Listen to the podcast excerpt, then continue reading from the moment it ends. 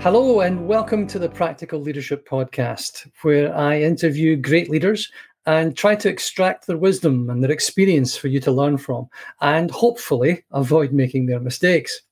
If you want to upgrade your leadership skills in 25 minutes, check out practical leadership.academy. Tom Lavery, thank you very much for joining me.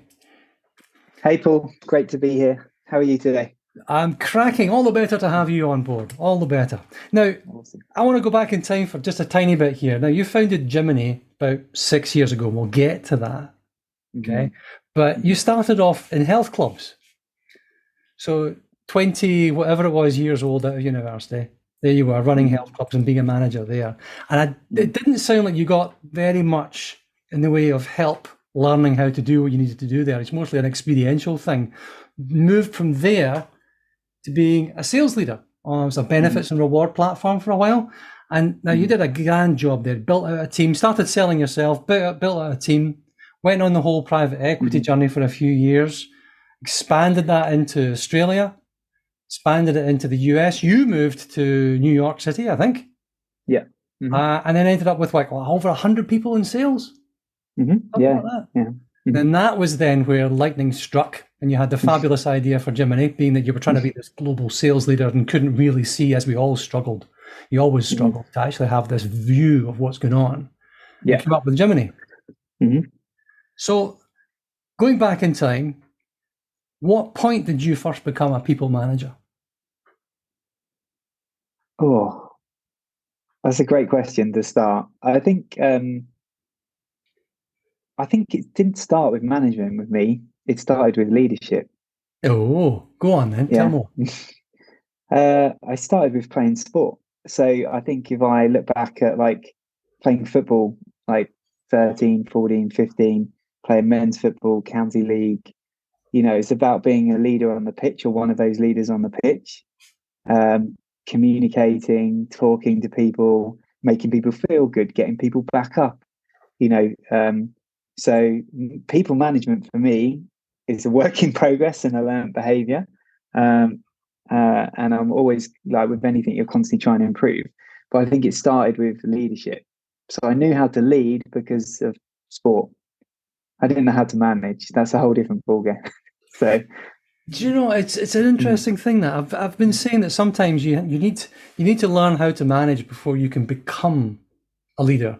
But that's almost mm-hmm. intentionally when you're trying to become this leader, because so many people say, "Oh, I need to be an inspirational yeah. Steve Jobs type." Ah, son, that's not going to happen. It's just not, right? If that's you, that's great.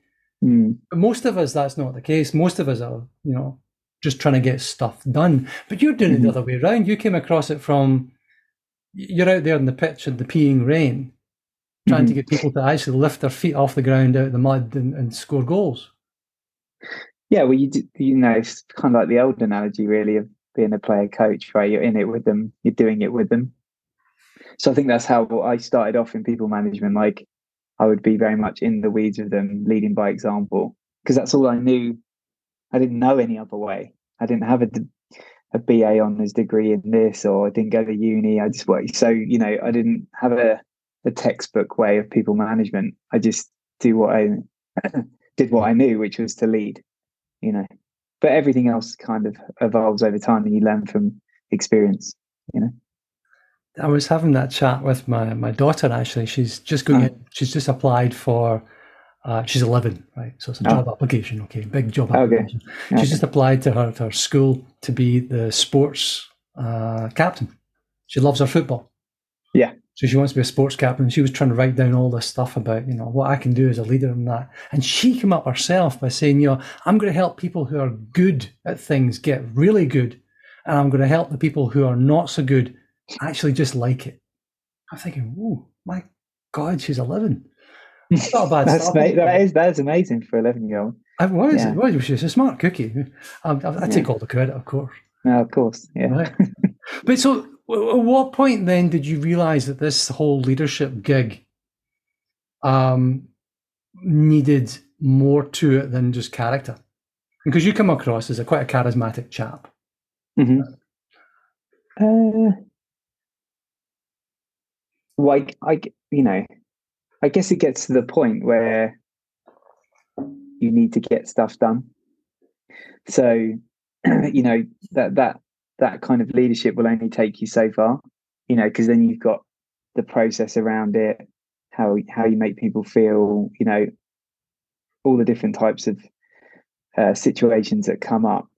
Um, but yeah, I, I just felt after a period of time that you you had to you had to do much more around um, listening, understanding, and then you've got the whole situation where every every person in your team is different. They respond differently. They behave differently. They need different things. So, and then of course you've got to deal with different situations. So people who are performing aren't performing. The the the difference is uh, a football match is finite, right? It has a start and it has a finish. And business is generally infinite, so it's constantly going and moving. So even though there is lots of things that are the same in sport and business, and you can make lots of good analogies to it, they are very different in that way. Um, so you're not defined by oh, it's finished and you know we did this today, and you know it's a constant moving feast. So you do have to approach it in a different way. Infinite games are finite games, isn't it? Game mm-hmm. games say. Yeah, um, yeah, exactly. I don't, I don't claim credit for that. It's a Simon Sinek book. It is, uh, good one. Yeah, yeah, cool. so I mean, it's the the uh, what do they call it? The golden rule. Treat people mm-hmm. as uh, you want to be treated. It's not quite right. I think it's a misinterpretation. It was it's do unto others as you would have done unto you, which really means treat them as they want to get treated, not as you want mm-hmm. to get treated. Just kind of turn it the other way around. Well, it's interesting you say that because one of our company values is to be kind, right? They will have, they will have adjectives in front of them, but you know, its use of language is so important all the time. You know, it treads a very thin line between saying one thing; it's all how you say it and when you say it. You know, not necessarily the, the you know what you're saying, um, but making sure that you say. You could say a really simple example is I've got to have a difficult conversation with that person next week or you could say, I've got to have a really important conversation with that person next week. Same thing, just mm-hmm. Very different. And that's coaching, right? That's coaching yourself, um, different mindset, mentality. Because if I have a really important conversation with that person, they're going to un- understand how they need to get better or how they need to improve or we need to make a change.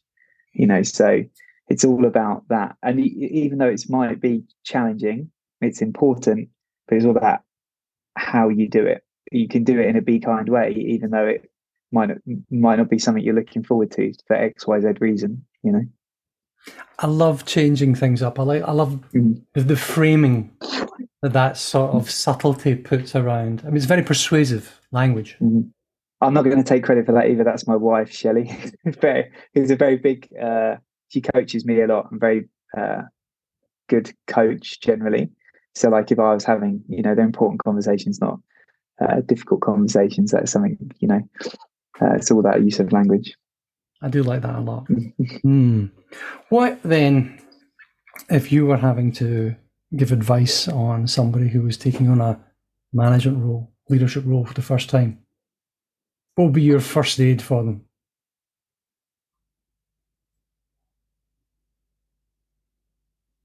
So I thought about this in terms of, you know,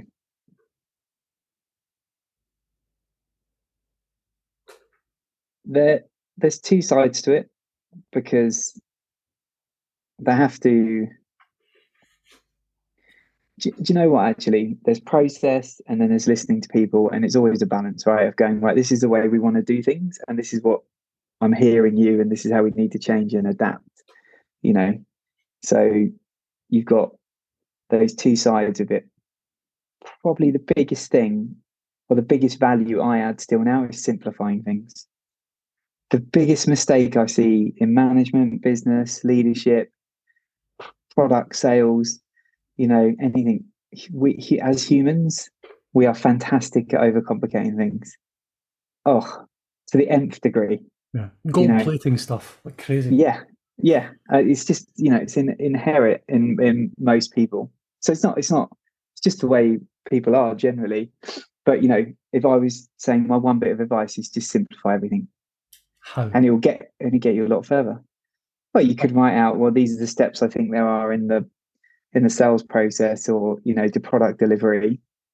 But you know, you probably think, well, could I cut out, you know, sixty percent of them? Do I actually need to do that sixty percent of it today, or do I just need to do this and see how it works? Because the bigger the project, the bigger the task, the more steps, the longer it will take you to find out if it works or not. You know, just generally. So you keep stuff simple and iterate, then it tends to tends to help. That I mean, that's not a necessarily intuitive point. Mhm. In the fact that yes, you want to simplify, but why do you want to simplify? Okay, t- it takes less time. Yeah, it's great. It takes less time, but what does that then mean? And I love second and third order effects.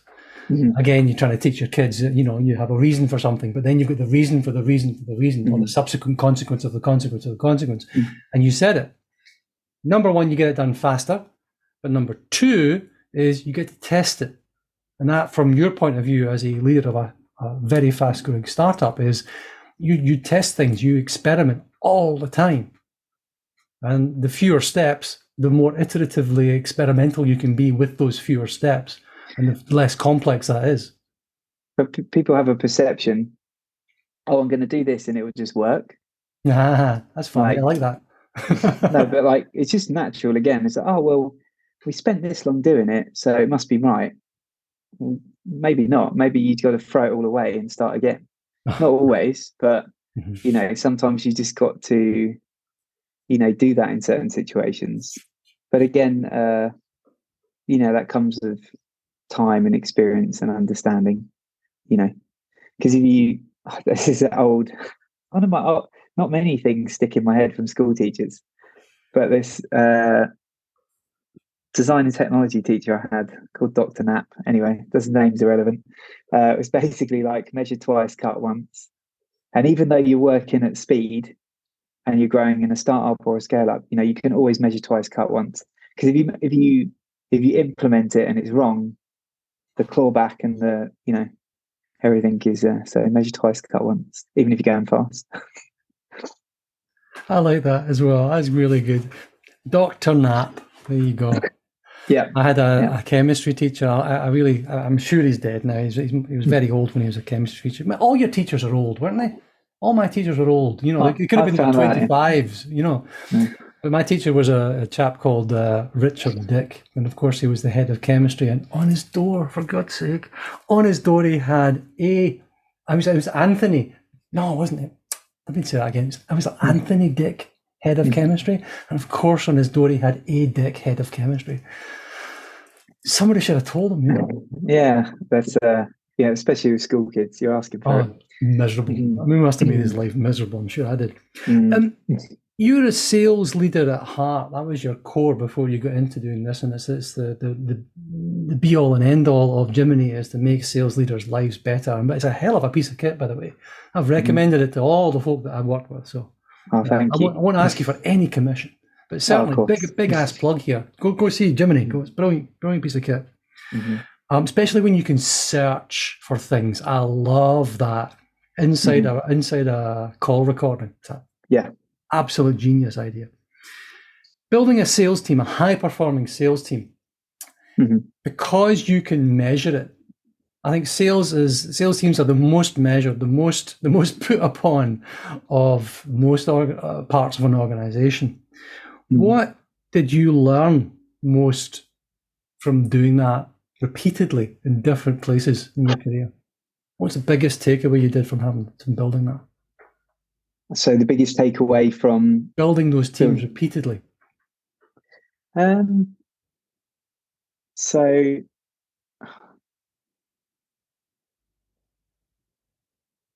I You have to do it again. you- yeah, yeah. Yes. Well, it's. Do you know what? A lot of it. I sometimes joke that I'm a parrot. Like I'm constantly repeating myself. So there's people have this illusion. I write it down in a document. Could be Playbook, Confluence, Google Doc, whatever. You know, whatever your tool of your choice is. But that's only half the journey. You know, it's about communication, uh, talking it through. People learn by doing.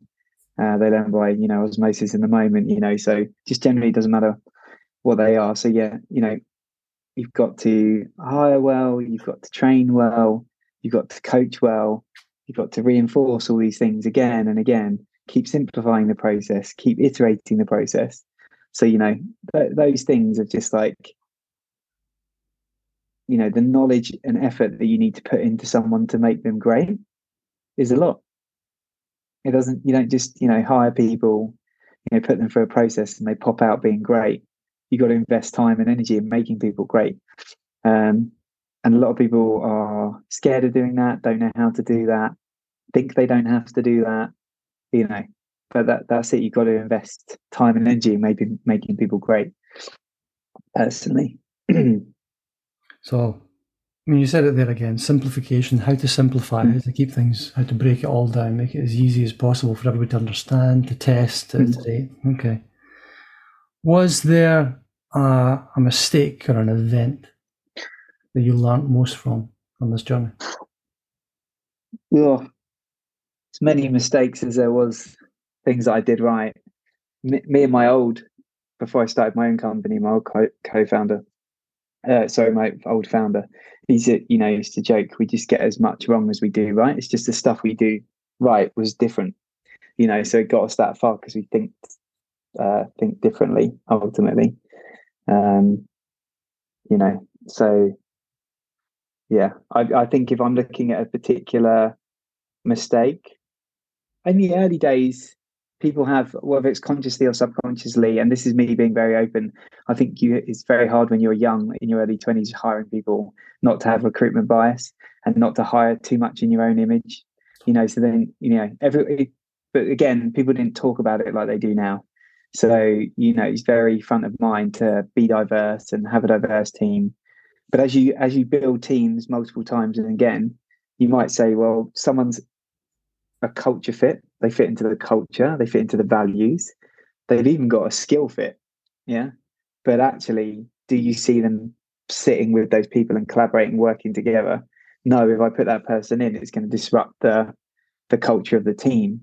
So people don't often go that far. So I think that, you know, that's something I learned, you know, is and still learning how to hire well, recruit well. Hardest thing is getting a team of people to fit together that don't know each other um, and lots of things you can do. Uh, but yeah, that you know that's a big part of it. If you learn fast how to recruit well and train well, will get you far.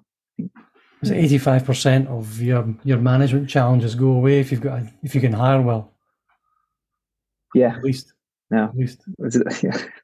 Easier said than done. Oh, absolutely. It's the yeah. best thing when you see it actually working. When a good team is humming, mm. it's such a rewarding thing I mean, it's, it's, it's yeah. the best thing that I've done in my career is build my last management team. Yeah, like, but also as well, yeah. it's almost like that still has a period of time. What goes up must come down. It does. Someone has a someone has a peak. They need a new challenge. You know, I often look back at periods of time and go, "Oh, for that eighteen months, we had that team, yeah. and that was great." But somebody leaves. You know, it can't. Yeah, it can't last five years, or you know, uh, just different things happen in life. Mm. It's just when mm-hmm. you know when the wind fills your sails and you're you're sailing along at full speed, mm-hmm. and all of a sudden something pops, storm mm. arises. You know. Yeah, yeah. There's always something around the corner. Always something. You get you get used to it after a while. What are you working on at present, Tom? Um, what you mean within the company? Yeah, what's big for you just, just now? Um, oh well, we took a 16.5 million like round of funding back in August. So you, you know, always been, yeah. Well, it's interesting now. Everyone's telling uh, their investments to choose the Jiminny model, which is basically to be capital efficient and to you know still grow at a high rate, but deploy your cash carefully and be generally be capital efficient, which we've always been. So um, you know, we we always needed to catch the business up to be a certain size um, you know, in terms of having the right team in the right spaces. So for us, really, it's, you know, we've got hundreds of customers. How do we get to thousands of customers? How, you know, deliver on the mission? You know, and I think the whole conversation intelligence space is just scratching the surface in terms of what you mine from video and voice conversations and email and how you use that data um, to self-drive a CRM and to, basically make uh, teams better. So yeah, I'm really excited about what we're building next year. I'm excited about the new people that are joining the team. I'm excited in probably what looks like an economic downturn globally that people will look to get the best out of their team. So how can we help them do that? So yeah, I think when you pin all those things together, you know, really making that product better, making our team better, and helping customers' teams get better. It's a, it can be a good place to be in right now. I think mm. it could be good for, for some people. Yeah, I think it's difficult. Like we, I mean, I'm really open. Like you see lots of customers where they've renewed, they love the product, but maybe their team's 20%, 30% smaller than it was. That's a, you know, there's a lot of that I see in the market for sure. It's a challenge if you're selling seats. Yeah. Mm-hmm. Mm. What are you reading or listening to right now? Oh, do you know what? There's so much. Co- I was talking to my wife about this the other day. There's so much content out there now.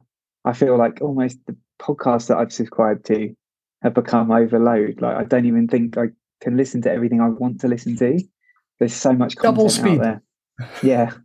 well, you know, listening to your team sales calls, then you want to listen to your favorite football teams podcast, then you want to actually dive into something business related. So, um, what do I? I think regularly, uh, I pick and choose which ones, but I listen to Diary of a CEO, which is very popular. Um, whether you you know, when someone becomes that popular, some people are going to like them, some people aren't. But I do like his interviews with COO, CEOs, just, you know, people who've been there and done it before and listening to their own experiences. Mm. I think is very helpful. He's not always got that icy that persona in every interview, but when they do have, like I think I listened to one the other day with the Whoop, you know, the wearable band, mm. um, the CEO of that company, which is really interesting. So, yeah, I tend to to to listen to other CEOs or founders. That tends to, you know, inspire me, give me ideas, make me think about things, you know. That's I think one of the reasons you listen to people like that. It's the same reason you have friends. It's to remind you that you and your journey is normal. yeah, course, mm-hmm. exactly. is there something you might like to thank young Tom for doing? Oh, I did. Uh, so I didn't think this at the time. Like, if I went back in time, what I now, 10, 12 years ago, you know, selling the best salespeople I have worked with or work with, it's all, it's almost like a professional athlete. It's mindset, mm-hmm. you know, and culturally, you, you know, you don't do these things, right? In a business because you're um, you're working to support teams, stuff like that. But you come in, doesn't matter what happened at the weekend, what went on at home, you can park it at the door and you just like, I'm in work mode. There's only there's a very few amount of people that can absolutely block everything out and just say, I am focused. This is what I am doing now for the next eight hours, and it, I don't think about anything else. Yeah, and that that's the whole thing. And then, you know, in sales, we all know BDR, SDR, how many no's you get, you know, loads, you know, just the resilience and the mindset to pick yourself up. And then there's the whole thing, mindset mentality of being, are you externally motivated? Are you internally motivated? Can you internally motivate yourself? Because, you know, a lot of the guys out there that play for England, there's probably more talented people out there when they were younger, but they've got the mindset and the mentality to go, right, I'm going to do this. So again, I, you know, I think one of the things I'm thankful for is I definitely wasn't at 24 the best enterprise salesperson out there without a doubt, but I could close deals with Vodafone and McDonald's and Aviva or whatever um, because of my mindset and because of my mentality and because I believed what I was selling them was the best solution for them. So I put a massive uh, part of a success down to that, but not even realizing it almost at the time it was happening.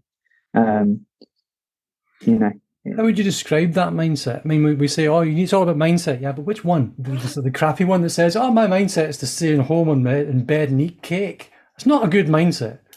What's your what was your positive one that helped you? A few words. Well, I think it's just uh, the, the blocking that everyone has. Well, people call them different things. Voices in their head. So Self talk. Your positive Yeah, self-talk. self. Yeah, you just don't Mm. listen to those things. Just not there. You just ignore them. You push them to control your mind. Mm. You know, I, people know way more about it than me, but you know, just controlling your mind to go right. I'm going to focus on these things. These are the most important things. Having a a, a goal or a um, target that just you know whatever you do nothing's going to stop you from getting there you know that's just the way uh, you need to be you know Okay. Okay. Seems to have worked. i'll let you know i'll let you know the outcome in a few years Mhm. And then lastly, as we wrap up, Tom, what are your Mhm. coordinates? How can people find you? oh easy um uh linkedin you just find me tom lavery jiminny j-i-m-i-n-n-y if you want to talk directly to the team you can go to the website book in a chat um, but yeah if you you can find me i do tweet and i look on twitter so tom lavery 7 or yeah just hit me up on linkedin Lovely. Tom Lavery, thank you very much indeed for joining me. absolute pleasure paul see you soon That's a wrap. Thank you for joining me today. Your homework subscribe and share this with a friend or colleague. Please leave your five star review and any comments you have because that really helps me to improve every day and it helps people to discover me online. If you want to upgrade your leadership skills in 25 minutes, you should check out practical leadership.academy.